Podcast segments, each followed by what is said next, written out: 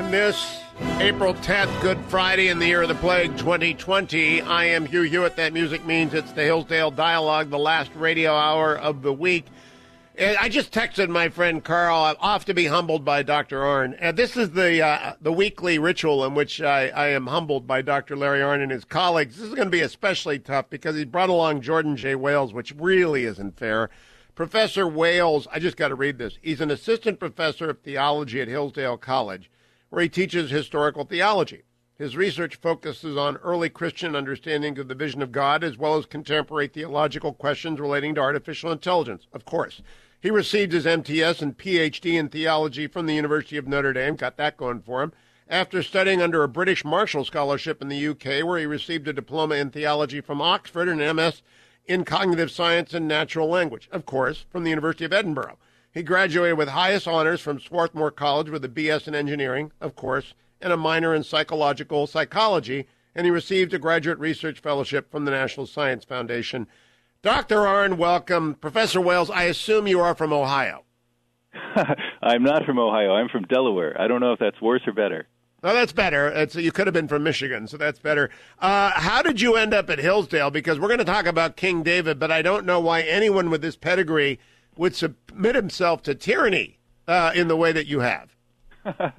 you mean the tyranny of Dr. Arnn? Yes, well, of course. It's been, a, it's been a pleasant tyranny. Uh, I ended up at Hillsdale because uh, Hillsdale College is oriented toward forming people in wisdom toward a, a vision of education that is the transformation of an individual to to know the world, to immerse oneself in reality, and that really appealed to me.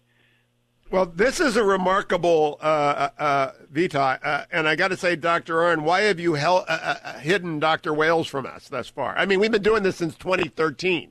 Well, Jordan is young, and he is a show pony, but I thought I thought he should mature before he makes his debut.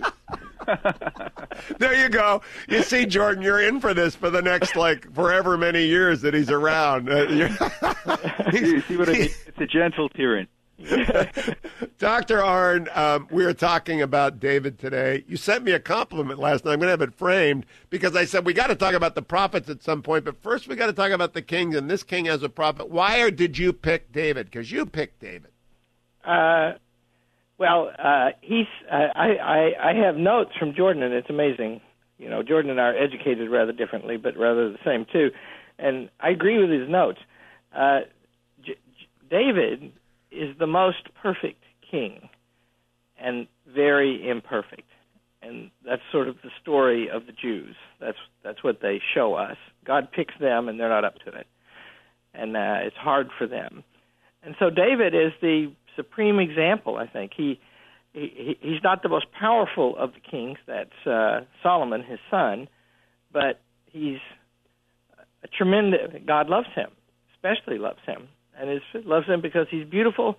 Loves him because he's pious, because he's obedient, and yet he also isn't obedient, and uh, so he exemplifies he's I think I don't know Jordan what do you think but I think he's the peak of the story of the Jews. Jordan? Yes, certainly. He's the he's the peak of the story of the Jews. He, for the first time under David, the, the Jewish nation uh, functions as a nation uh, very stably, and uh, and really, what we see in David also is the way in which, in the narrative of the Old Testament, God takes this uh, impulse in the people where they want a king, they want to be respectable like the other nations they don't want to be ruled directly by God. They want a king. They want someone to go win their battles for them. Uh, and he takes that, uh, God takes that and folds it into the, the general journey of the Jews into uh, greater closeness with God, which means that David occupies a position of both being a kind of exemplary king, but also just an exemplary Jew, uh, complete with his failings. Because when David fails, he then knows how to recover from it. And his son Solomon is, is not quite so uh, skilled at that. Professor Wales, is there any doubt in your mind as to the historicity of David, though archaeological evidence is scarce, if existent at all? Well, uh, the no, there, there's no doubt in my mind as, the, as to the historicity of David. I believe that there were recently some uh, discoveries, a, a seal referring to David and a coin uh, and even uh, one of David's palaces, I think, was recently unearthed, and and that's a fairly secure uh, archaeological uh, statement. I'm not I'm not too uh, versed in the in the latest research on that, but no, I don't have any doubts myself. Now, I have often asked at dinner parties when conversation lags people to describe for me the most beautiful thing they've ever seen, and people divide into two categories: those who will say a geographical feature like the opening of Yosemite Valley, uh, something like that, and those who will say uh, David, because it is the most beautiful thing I've ever seen. Uh, Larry Arnn, is that because uh, the artist had in front of him just an amazing object on which to dwell and be inspired? Well, there are those four reasons that make anything beautiful that it's, it's human made, and and uh, you know, so what it's made of, and Michelangelo making it, and and the form of David, uh, he was beautiful, and uh, Michelangelo captures that and uh, and then his final purpose and Michelangelo's final purpose is he is on a special mission from God. It's worth mentioning that in the today's Good Friday, uh, in the uh, Gospel of Matthew, it begins with the lineage of Jesus, and uh, David is one of the way stations. Uh, starts with Abraham and it goes to the Exodus, well, what is it? I got to forget. But uh, there are 14 generations between uh, uh, Abraham to David, and 14 uh, from David to the captivity in Babylon, and 14 then to Jesus. And uh, and so Jesus is a on his father's side a descendant from David, and he's the person mentioned in that apart from Abraham. So he's to, to Christians and Jews alike. David is an extremely significant man. We will come back to the actual story of David in a moment, but I am curious, uh, Professor Wales, whether or not you think, well, what is the most defining aspect of David's character? Well, I think that, uh, yes, the defining aspect of character would be twofold. And uh, one would be his uh, particular relationship with God, and the other would be what that enables in the, the kind of king he is.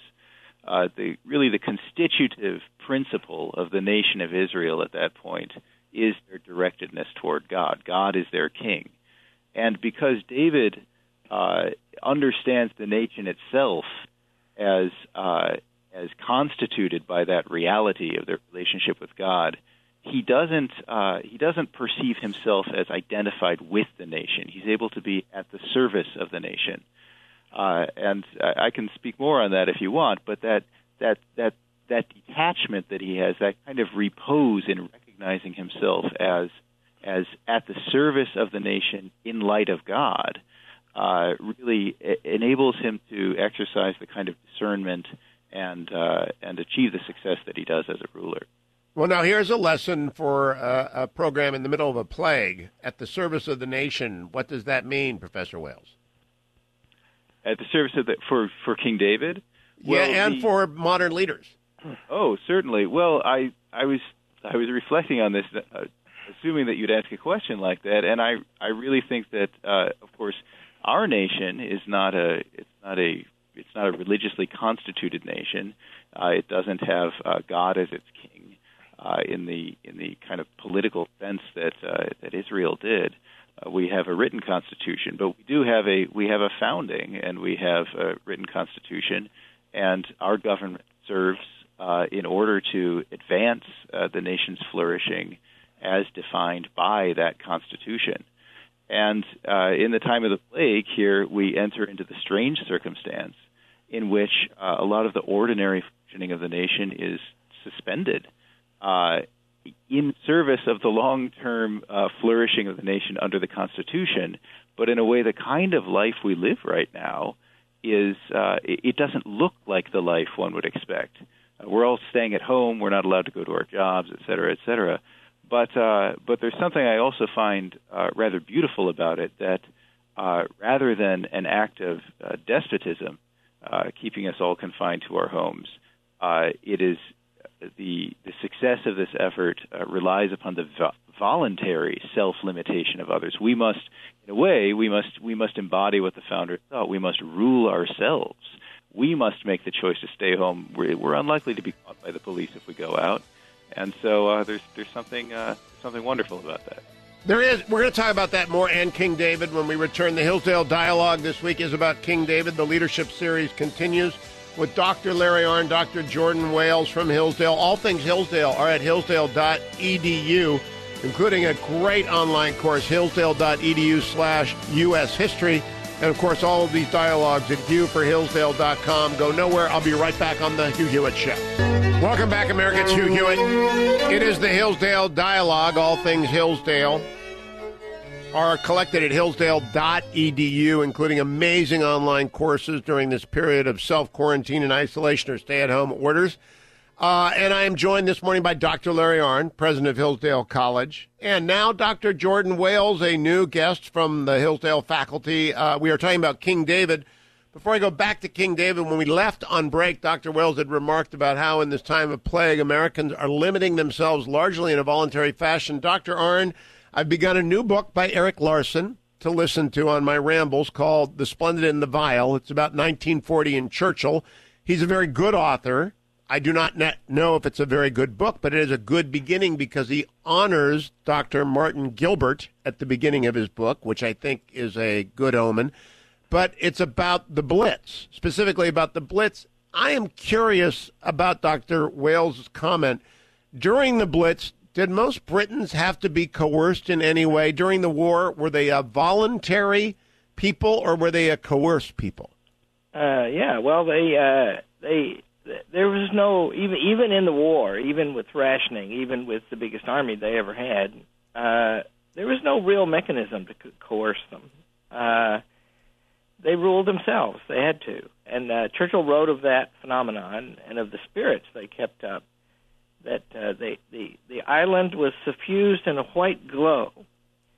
It had become the lion, and I was called upon to give the roar. Uh, so yeah, it was it was a people, and you know, uh, my my wife's parents, uh, you know, both had a in their different ways a hard war, and they and and my my wife's grandparents had a hard war in the First World War, and they knew all about the war, and they remembered at that time with reverence. Uh, Dr. Wales, then back to David. When he leads the Jews and becomes their king, do they follow willingly, or are they a stiff necked people that we discussed last week when we discussed Moses? uh, they, they, for the most part, follow willingly. Uh, he has a rather tense situation because he's anointed as the king while another king is still on the throne, King Saul. that that is inconvenient. it's rather inconvenient. But uh, David, uh, even though he's he's urged to assassinate Saul, uh, there are a number of rather humorous moments where uh, at one point when Saul is hunting for David to slay him, David and his band of uh, rebels, I suppose you could say, are are hiding in the back of a cave where Saul goes to uh, relieve himself, uh, and uh, David has the opportunity to to kill Saul, but instead he cuts off some of Saul's cloak, and then when Saul is safely away from the cave, David kind of waves it at him to show I, I could have killed you. And so there's a there's a kind of I don't know impish uh, grandstanding there, but at the same time, uh, David is seen in the in the scriptures as really uh, understanding the concept of mercy, which is uh, very dear to the heart of the Lord. That's why David is a, a man after the Lord's heart. And so after David comes to power, he really has the opportunity to destroy all of those who were loyal to Saul. But instead, he brings them into his court. He even becomes a sort of adoptive father to the last surviving son of Saul. Uh, and so by that, David is really able to uh, gain the loyalty of the northern tribes who were who had supported Saul during the conflict between David and Saul. Uh, Dr. Wales, we've got two minutes in this segment. We're going to spend a lot of time on the kingship aspects in a moment. But could you, for the benefit of the Steelers fans who are listening and those who are, are biblically illiterate, just give the quick summary of David's life? Sure. The quick summary of David's life is that the, the Israelites ask for a king. They're given Saul, who's a kind of king in the way you would imagine. He's, he's, he's strong and, and, and decisive. Uh, but uh, Saul isn't a good. Uh, he's he's not a good facilitator of the people's relationship with God. So David is chosen, and David is this little stripling. He's a youth. He's very handsome and everything, but he's not very kingly. Uh, he's originally a shepherd, and uh, he's welcomed into Saul's court initially. Then Saul grows jealous, tries to kill David. Finally, uh, Saul himself is killed, and David becomes king. Uh, David extends the dominions of uh, of Israel. He uh, suborn uh, neighboring peoples, but then eventually uh, David uh, uh, sees the wife of uh, one of his most loyal servants, Bathsheba, takes her, and uh, as his wife kills his servant, and this ends up bringing down David's house end. We will talk about that in detail and the nature of kingship, what it means, and how David exemplifies leadership, both good and bad. When we return, it is the Hillsdale Dialogue, all things Hillsdale, collected at hillsdale.edu. Please stay tuned. Welcome back, America. I'm Hugh Hewitt. It's the Hillsdale Dialogue, all things Hillsdale, collected at hillsdale.edu. And on this Good Friday, I want to tell you that at 5 p.m. today, you can watch the Good Friday service from the Hillsdale uh, Chapel. It's a beautiful church, absolutely stunning. And it will be uh, available live streaming at 5 p.m. tonight at hillsdale.edu. You might want to mark that in your calendar. Dr. Arnn will be there and a few people. I imagine it will not be crowded because of the era in which we live, Dr. Arnn, but I'm, I, I think this is a very good idea. Yeah. Well, it um, we're going to have convocation at, at the appointed time. It's always on a Thursday in a couple of weeks, and we're going to stream that too. And we're going to do that in the regular way. A bunch of us are going to dress up in our robes and process. And last year's Professor of the Year is going to give a talk, and we're going to go through all that because we're, you know, it's uh, it, it's uh, the online courses are pretty good. I don't know how Jordan finds them but uh, everybody, all the students, all my students for sure, they're all quick to say, "Yeah, but it's not the real thing." See, so we want to keep the real thing alive.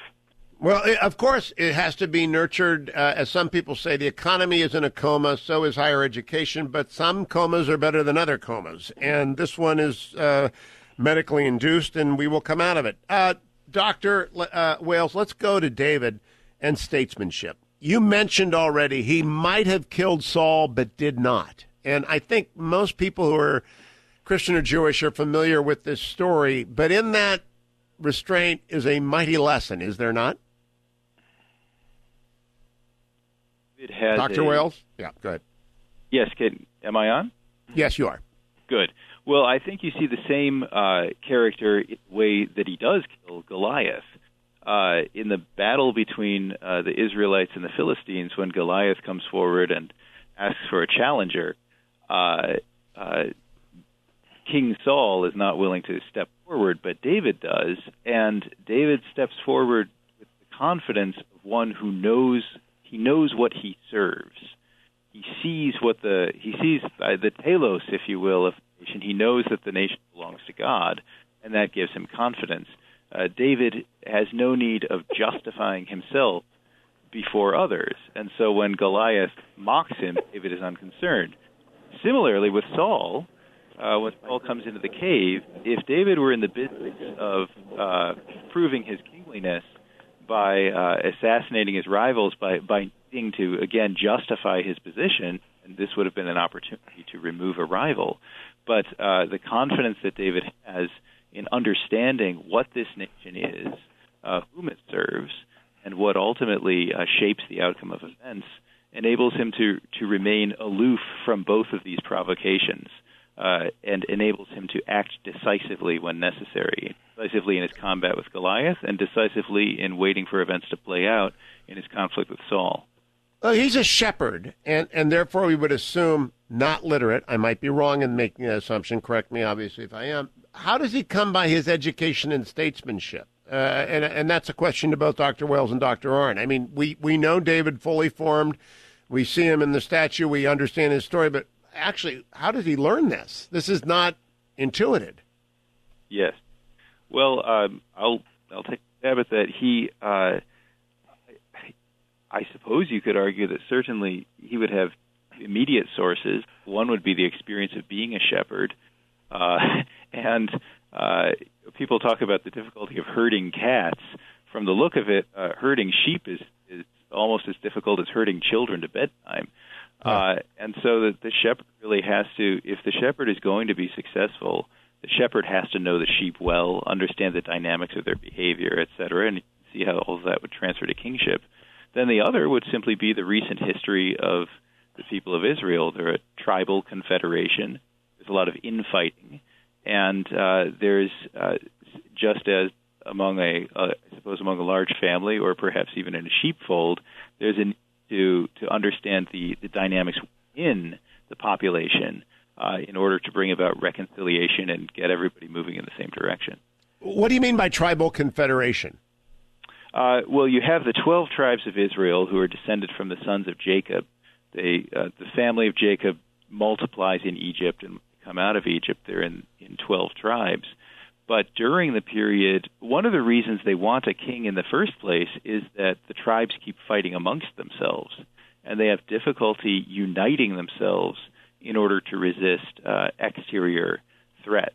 So I suppose it's, I, I mean, very loosely, sometimes to my students, I say, well, it's kind of like the the kingdom of Israel starts out as a bit like the 13 colonies, and then when you get to Solomon, uh, Solomon tries to turn it into a, a real kingdom, and uh, that's what provokes the uh, that's what provokes the rebellion against Solomon's rule in the end is that centralization of power. Uh, but yeah, it's a, the the twi- the tribes are self-governing, and uh, they they form alliances uh, when necessary to fight uh, wars against external enemies. You know, Dr. Arnn, uh, Steven Pressfield is a great author, wrote The Gates of Fire and many other fine bestsellers. Uh, has a website called It's the Tribe Stupid about why no one will ever ca- conquer Afghanistan because tribal confederations are just that.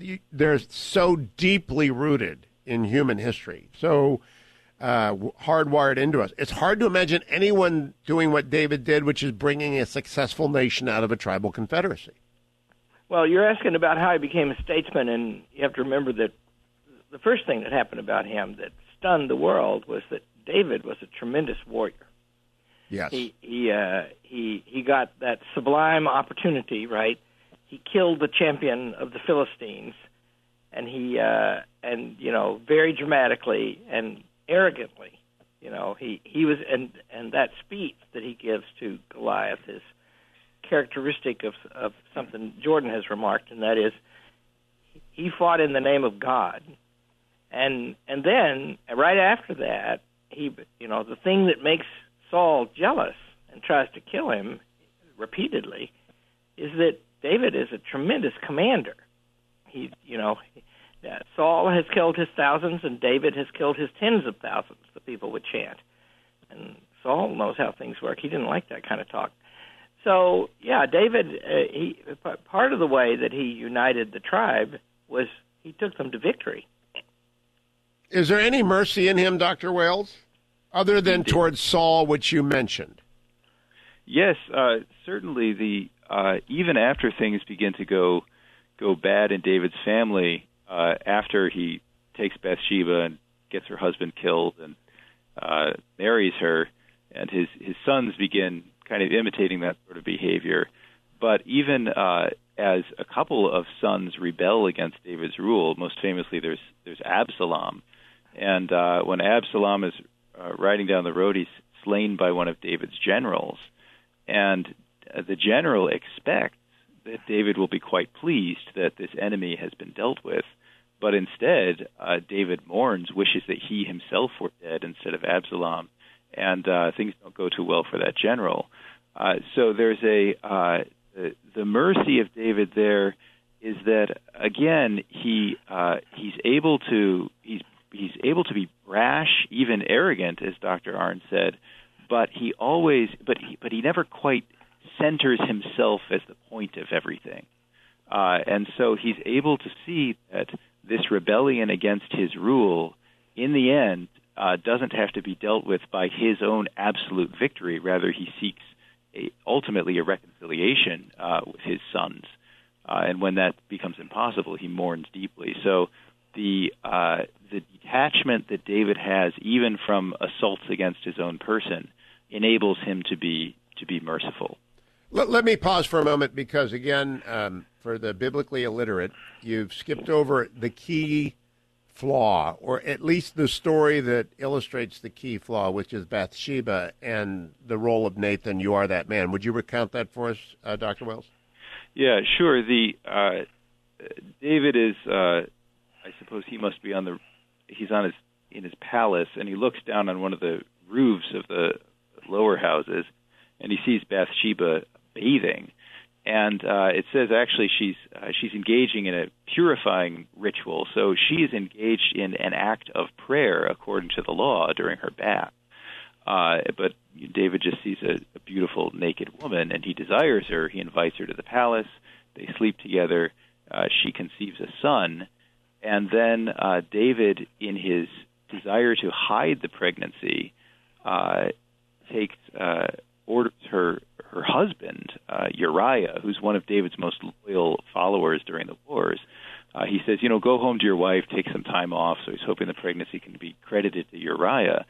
Uh, but Uriah, in this in this sort of beautiful, sad irony, says, no, I, I wouldn't weaken myself by by taking time for that sort of thing before the battle. I want all my energies directed towards serving you, which is exactly the opposite of what David has just done.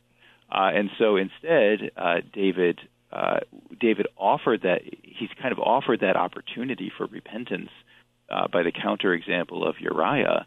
Uh, but instead, uh, David doubles down, as it were, and sends Uriah to the front line of battle so that Uriah will be killed, and uh, then David can have Bathsheba as his wife. Uh, and this this really uh, leads to the undoing of his kingdom not in the sense that that that act directly provokes a rebellion, but in a way, David has he's integrated within. He's able to lead his kingdom according to the law of God. He wants to build a temple to direct uh, all the people to worship of God, to unite the kingdom around God. But he himself is is interiorly fragmented. Uh, he himself is not united to the way of the law and this uh, this kind of has a ripple effect through his family, uh, and and his sons follow in his ways in more violent ways than that, uh, and uh, and it really it tears apart the kingdom due to the rivalries within his family that continue to play out that same uh, sort of passion-driven uh, theft that David himself has uh, consented to. And, and Dr. Arnn, to close this segment out, uh, it, it, takes a prophet to tell a king that he's it's Nathan the prophet. And you and I were talking via email uh, that that we only have a, a, minute and a half to the break. Prophets have to show up sometime to tell the people in power that they've gone very very bad.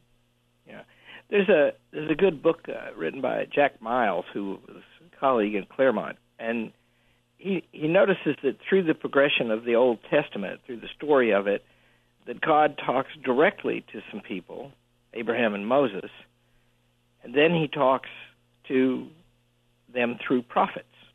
You know, Samuel to anoint David, first Saul and then David, and so yeah, he he uh, David. Uh, as the Jewish story goes on, their their leaders have less and less direct access to God, and they listen less and less.